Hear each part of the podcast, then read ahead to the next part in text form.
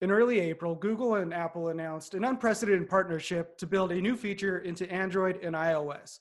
The new feature will enable contact tracing, which will keep track of who you interact with as we go about our daily lives and return to the new normal during COVID 19.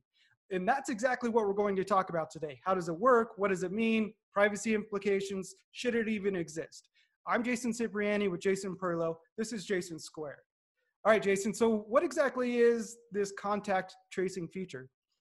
So, as you said, in an unprecedented move, Apple and Google have now decided to partner on a system. Essentially, it's a protocol and an application as well um, for phones when uh, you get near someone who um, has, uh, well, if you get near anybody, essentially, the, the phones will do a, a wireless handshake over Bluetooth. Transparency, you won't even be aware of it. It'll just happen in the back. So let's say you were in the room with me um, and we're both carrying, uh, you're carrying an iPhone and I'm carrying a, an Android, right? These phones will handshake and talk to each other and exchange keys. Kind of like they're, they're swapping business cards or contacts, except that right. you're not aware of it. They're going to be storing this in an encrypted storage area. And you know, then we'll go about our daily lives, right? But maybe in a week, um, I get sick and I get diagnosed with COVID 19. Well, if I get diagnosed with COVID 19, I have to hit a button that says I've been diagnosed with COVID 19. And then suddenly you get a notification, right, that someone you've been exposed to, not necessarily you've been exposed to Jason Perlow who got sick with COVID 19, but you've been exposed to somebody who has been diagnosed with COVID 19. And you should quarantine yourself or get checked out as soon as possible. That's how the thing works. Now, there's a big architectural data flow that they've shared and all kinds of uh, screenshots and sample code, application programming interfaces to build apps for this thing. But that is effectively how it is supposed to work in, in, in, in theory. Right, yeah. So the feature is built into Android, and iOS. I think Google's issuing the update through the Play Store, and it's uh, Play Protect, you know, background uh, ability to add this to phones that are already out there. We saw the first glimpse of it in iOS 13.5, which is currently in beta, so it's not available to the general public. But like you said, uh, it's actually it's going to be an app in the first wave. There's actually two phases here to it. The first one is health departments, health professionals can apply with Google and Apple to get approved to be able to build an app against the API uh, it, for either phone. So let's say the CDC gets approved, they can build an app, and then your phone will communicate with others around you throughout the day. And you install that app, it logs it. Like you said, you you identify whether or not you have COVID 19 or if you have a positive case of it, and then alerts go out. But the second wave of it is it'll do all of this on its own in the background without you knowing or having to install an app. And then eventually you could get a push alert if you come into contact with someone that will then instruct you to download your local health department's app and let you know what next steps you need to take, which is kind of privacy concerning for a lot of people and i get it but i think we need to dive into exactly how this works and the precautions that both companies are taking but also you know possible issues that could creep up during that. So from my understanding and reading through the documents jason our our phones will create a unique key that resets every 10 to 20 minutes and that happens all day long whether you're traveling out of outside of your house or whether you're at your home during that time, it's broadcasting that key, as well as the devices that people who have opted in for this first phase um, and second phase, really, uh, are broadcasting the same keys. Your phone then keeps a log of all those keys it's come in contact with for the last 14 days. As you know, you get to day 15, it drops off the oldest keys and it just continues keeping that log. Uh, so it's pretty random and there's nothing tied to your name. The apps and services that go into this are not allowed to track your location. They can't even access, the apps can't even request access to your location. So they won't know if you went to Home Depot and ran into someone or if you were doing it at Walmart or whatever. They, they'll have no idea where you've gone and where you've been or even your name for that matter. Uh, so let's start there. What do you, what do you think about how the Bluetooth keys sync and, and hand off? So, so the anonymization of the keys, uh, I'm fine with the way that that works and the randomization of the keys. That's fine. Um, I, I have a lot of concerns about the system's architecture in general of, of how this is made and some of the psychology of how this is supposed to work, right? Um, so for starters, the fact that it is not gathering any form of geographic information at all to me diminishes the value of the application because there's a lot of stuff that could be done with big data to understand hotspots where where people are getting infected that sort of thing which could be extremely helpful um, in, in, in, in all sorts of, of situations, whether it's a, a low density population area or a high density population area. It would be good to know where all those places are that people are congregating in or, and are interacting and potentially where we need to have law enforcement to intervene on social distancing better, right? To how to better deploy these police. For example, I live in a town that's 25 square miles. Now it's not possible for my police force of like say, I don't know, 50 guys to necessarily patrol every shopping plaza and making sure people aren't standing outside the Indian restaurant waiting for their pickup order, yeah. uh, you know, and not wearing masks, which is something that happens where I live. Um, they may not know to be there. But if we have this type of contract tracing and people are standing there with their cell phones and suddenly they're, we know these things know, can probably tell if they're more than six feet away from it, each other or less. Right, um, they can you know, especially with the Apple ultra wideband chip and the newer phones. I'm not saying all the old phones can do it, but guess what? There's certain things you can do with Bluetooth. There's more technology that could be applied to this thing. The second thing that I don't like about this is the entire voluntary nature of the, yeah, I've been diagnosed with COVID 19. If it's voluntary, we're assuming that now you and I can talk all, all day long, Jason, that yeah you know what if i get sick i'm going to hit the button and say yeah i've been diagnosed with covid 19 guys. Yeah, i have no problem doing that. You have you're saying you have no problem doing it. I'm saying i had no problem doing it but you and i have not gotten sick with this thing yet. Very true. Right? So we know that human beings for lack of a better descriptor suck. Right? So not everybody is going to be altruistic and want to hit that. As it is, people don't want to tell people that they've gotten, uh, you know, a cold. People don't want to tell people that they've gotten, you know, sexually transmitted diseases that are easily curable, you know, like with a shot. So there's, there's, there are, human behavior is a very weird thing. And if you leave it up to the human to make that choice, I don't know how effective a solution this is going to be. Yeah, I think there's a big difference between COVID and an STD, though. But back to your point earlier, it does when you hit the button, it doesn't actually send out, "Hey, this is the person who got sick." It's completely anonymous. Even the health department doesn't know. I mean, obviously they know because you tested positive, and they've given you a PIN code you have to enter before you can hit that button say yes i have a positive test so you know people can't just for fun you're correct you're 100% correct so but not everybody completely anonymous and understands the implications of that. So some, you know, as it is, you know, there are people who are out there who believe all kinds of crazy things, you know, just and and will completely refute all the scientific and technology information that get thrown at them, even though it's listed very clear in black and white. So people are naturally uh, one untrustworthy and two reject expertise of any form. So even if you and I both you and I both know that hitting that button doesn't result in any exposure of your identification, people are still right. going to think that X, Y, and Z. The other thing is, is that, you know, I do also have some concerns about the stewardship of the keys and, and that 14 day grace period, right? Because the way that the systems architecture currently describes it, there is a server out there that I believe has to be maintained by local health authorities, right. right. in the geo in which you're using that equipment, that the the the the, the app, right? right? But by the way, the app has to be customized to each. Is in theory, this this app, this template app, Apple and Google are releasing for each of their platforms, right? There's going to be the initial app, right? And then and then local health authorities are going to have to have somebody that's in charge of customizing it and submitting it back to the app stores and maintaining it, right?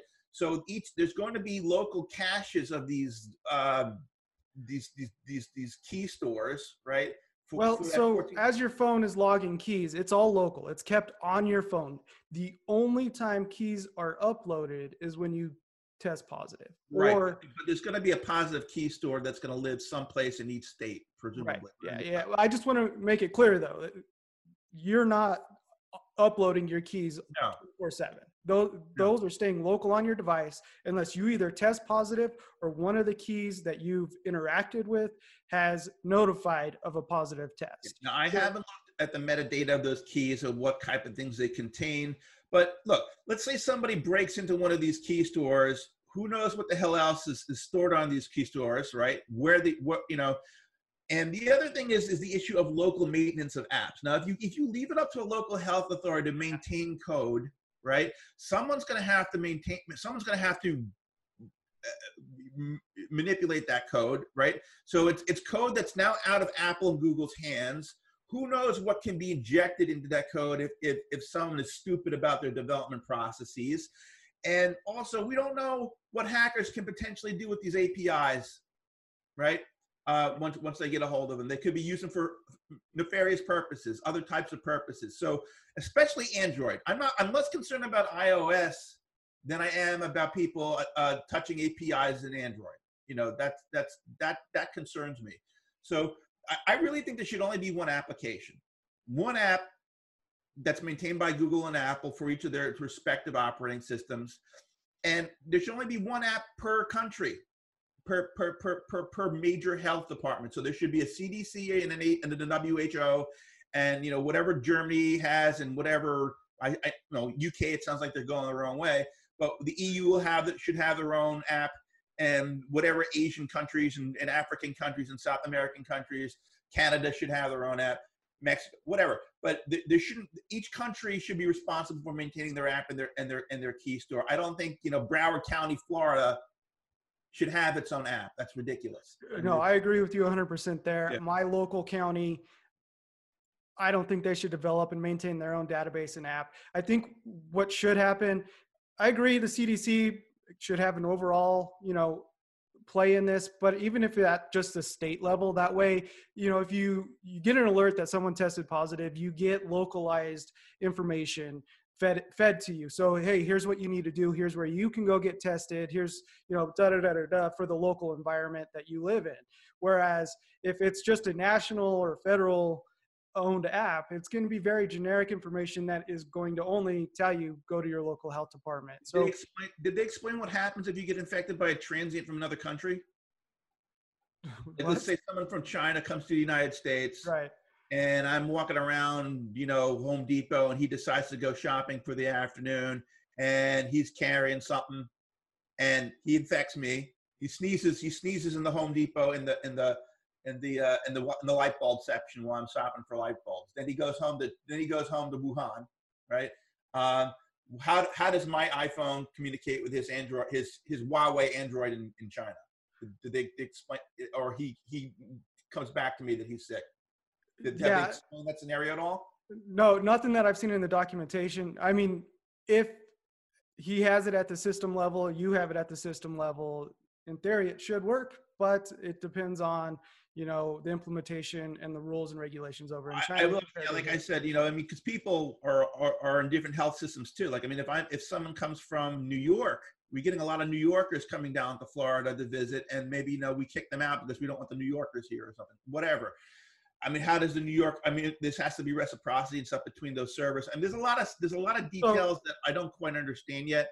That, all of it ties into the same API though. So right. Google and Apple own that centralized API. Unless you're someone like the UK and some of the other countries who have gone off and decided to do this on their own, it doesn't matter if you live in New York or Colorado and use that specific app. So they're cloud APIs. They're not. They're not. They're not. They're not OS APIs necessarily. Right. Yeah. And and as long as they're tied in, the apps are built to this specification, it's going to alert you. It, it right, doesn't so matter where. Cloud and iCloud are in, in, theory talking to each other with these. Things. Right. Yeah. Exactly. And as far as the the data that is actually kept and transmitted, uh, it is in the documentation already. It is.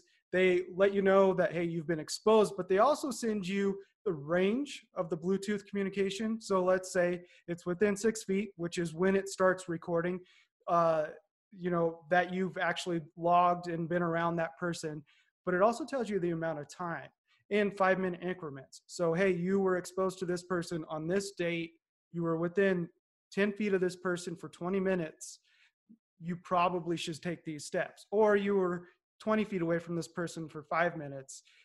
Here's some other steps you should take and just be a little overly cautious. But I think that kind of brings up another point to this is are we going to get positive notification fatigue? Meaning we go out and live our life, right? We go around, wear our masks, practice social distancing. The first time we get an alert that, hey, we po- possibly were exposed, we do everything by the book. Two week self quarantine, you know, follow up with the doctor, da da da da da. But we come out of that the next day, we get another alert. Are we supposed to go through it again? What happens on the third or fourth time you get an alert that you were potentially exposed? Like, do you start ignoring that and just go about your everyday life? That that's something that eh, you know we're gonna have to learn how to live with and and react to. You know, if it's as contagious eh, or as it has been, and you know continues to grow, we're going to receive multiple alerts once this fully launches. Yeah. Oh, I agree. Um, and what if it, you know, what if this this could go, you know, we're talking from a long term perspective. This is this will go beyond COVID. Every single time there's any type of disease out there, people are going to freak out. I'm going to think we're going to need we're going to need to contact. I mean, even something as basic as flus, perhaps. You know, this the same APIs could be extended. We're just going to have a different, you know, uh, pull down list of the thing that you you got sick from. So um, you know, I, I think you're right. We're gonna we're, we're gonna be living in fear of that of that notification popping up all the time. It's gonna make us mentally ill, you know, as if we're not mentally ill already.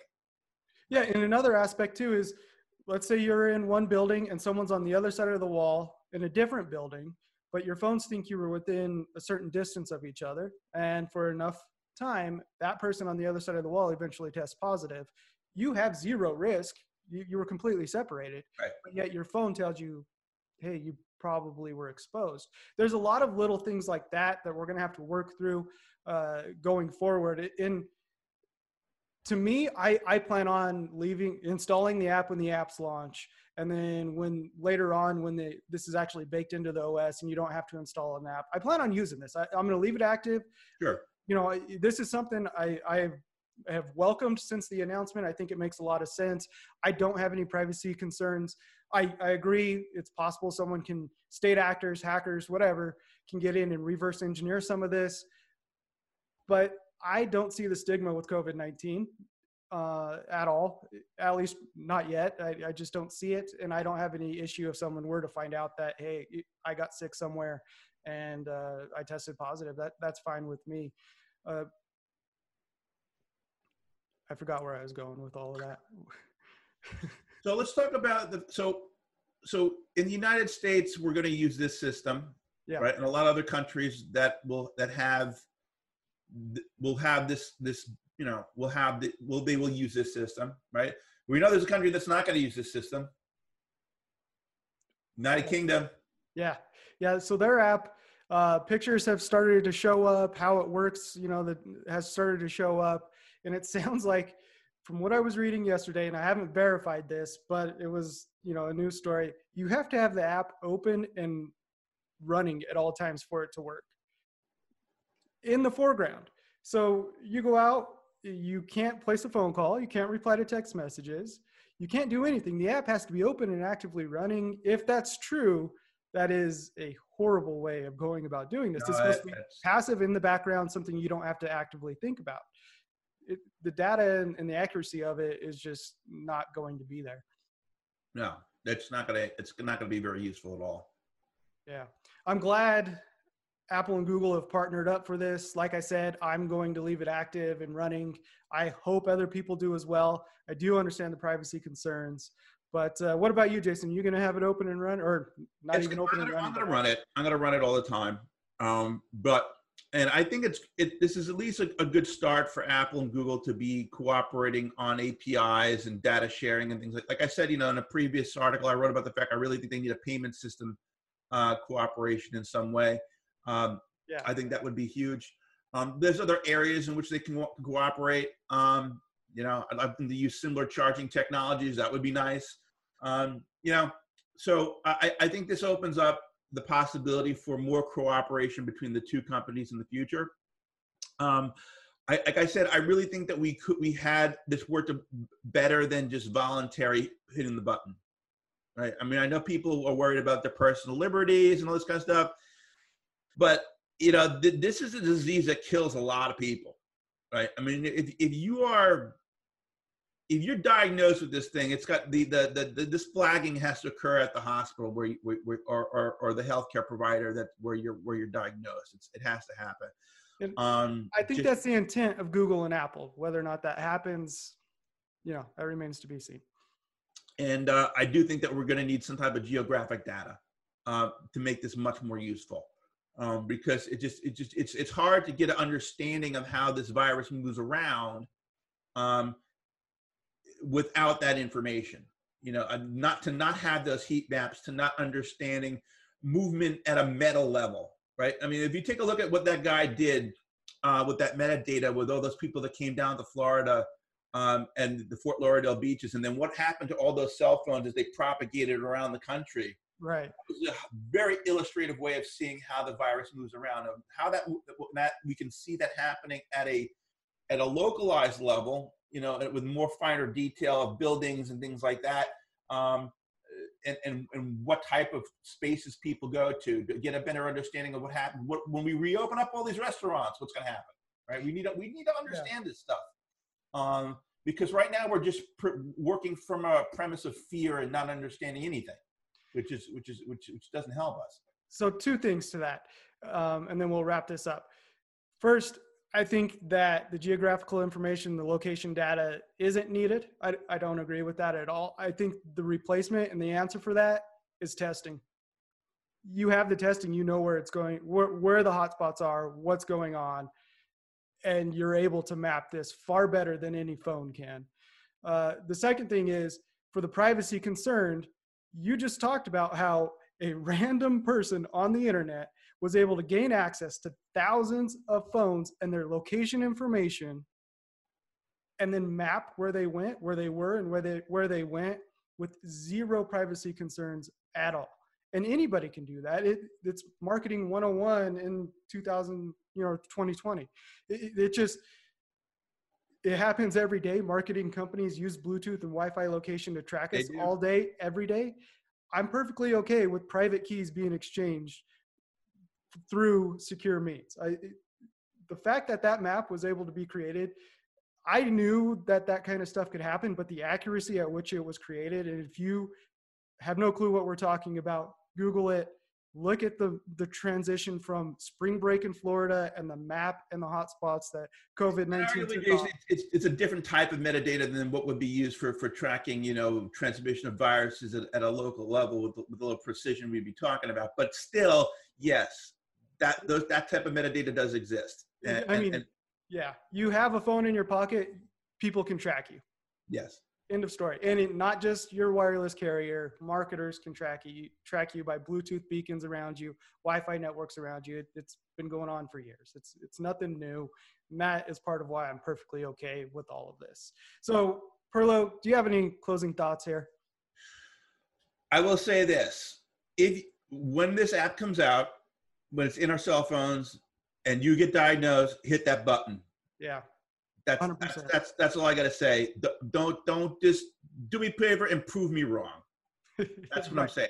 Yeah. No, I, I I think that's a good way to summarize it. Be a good citizen. You know. Yeah. That's the end of it. Just hit the button. No one's gonna know it was you. Uh, help others out. That, that, yeah, I think that's a good way to close it out, Jason. I'm Jason Cipriani. And I'm Jason Perlow. And this is Jason Squared. Make sure to watch or listen to us at zdnet.com.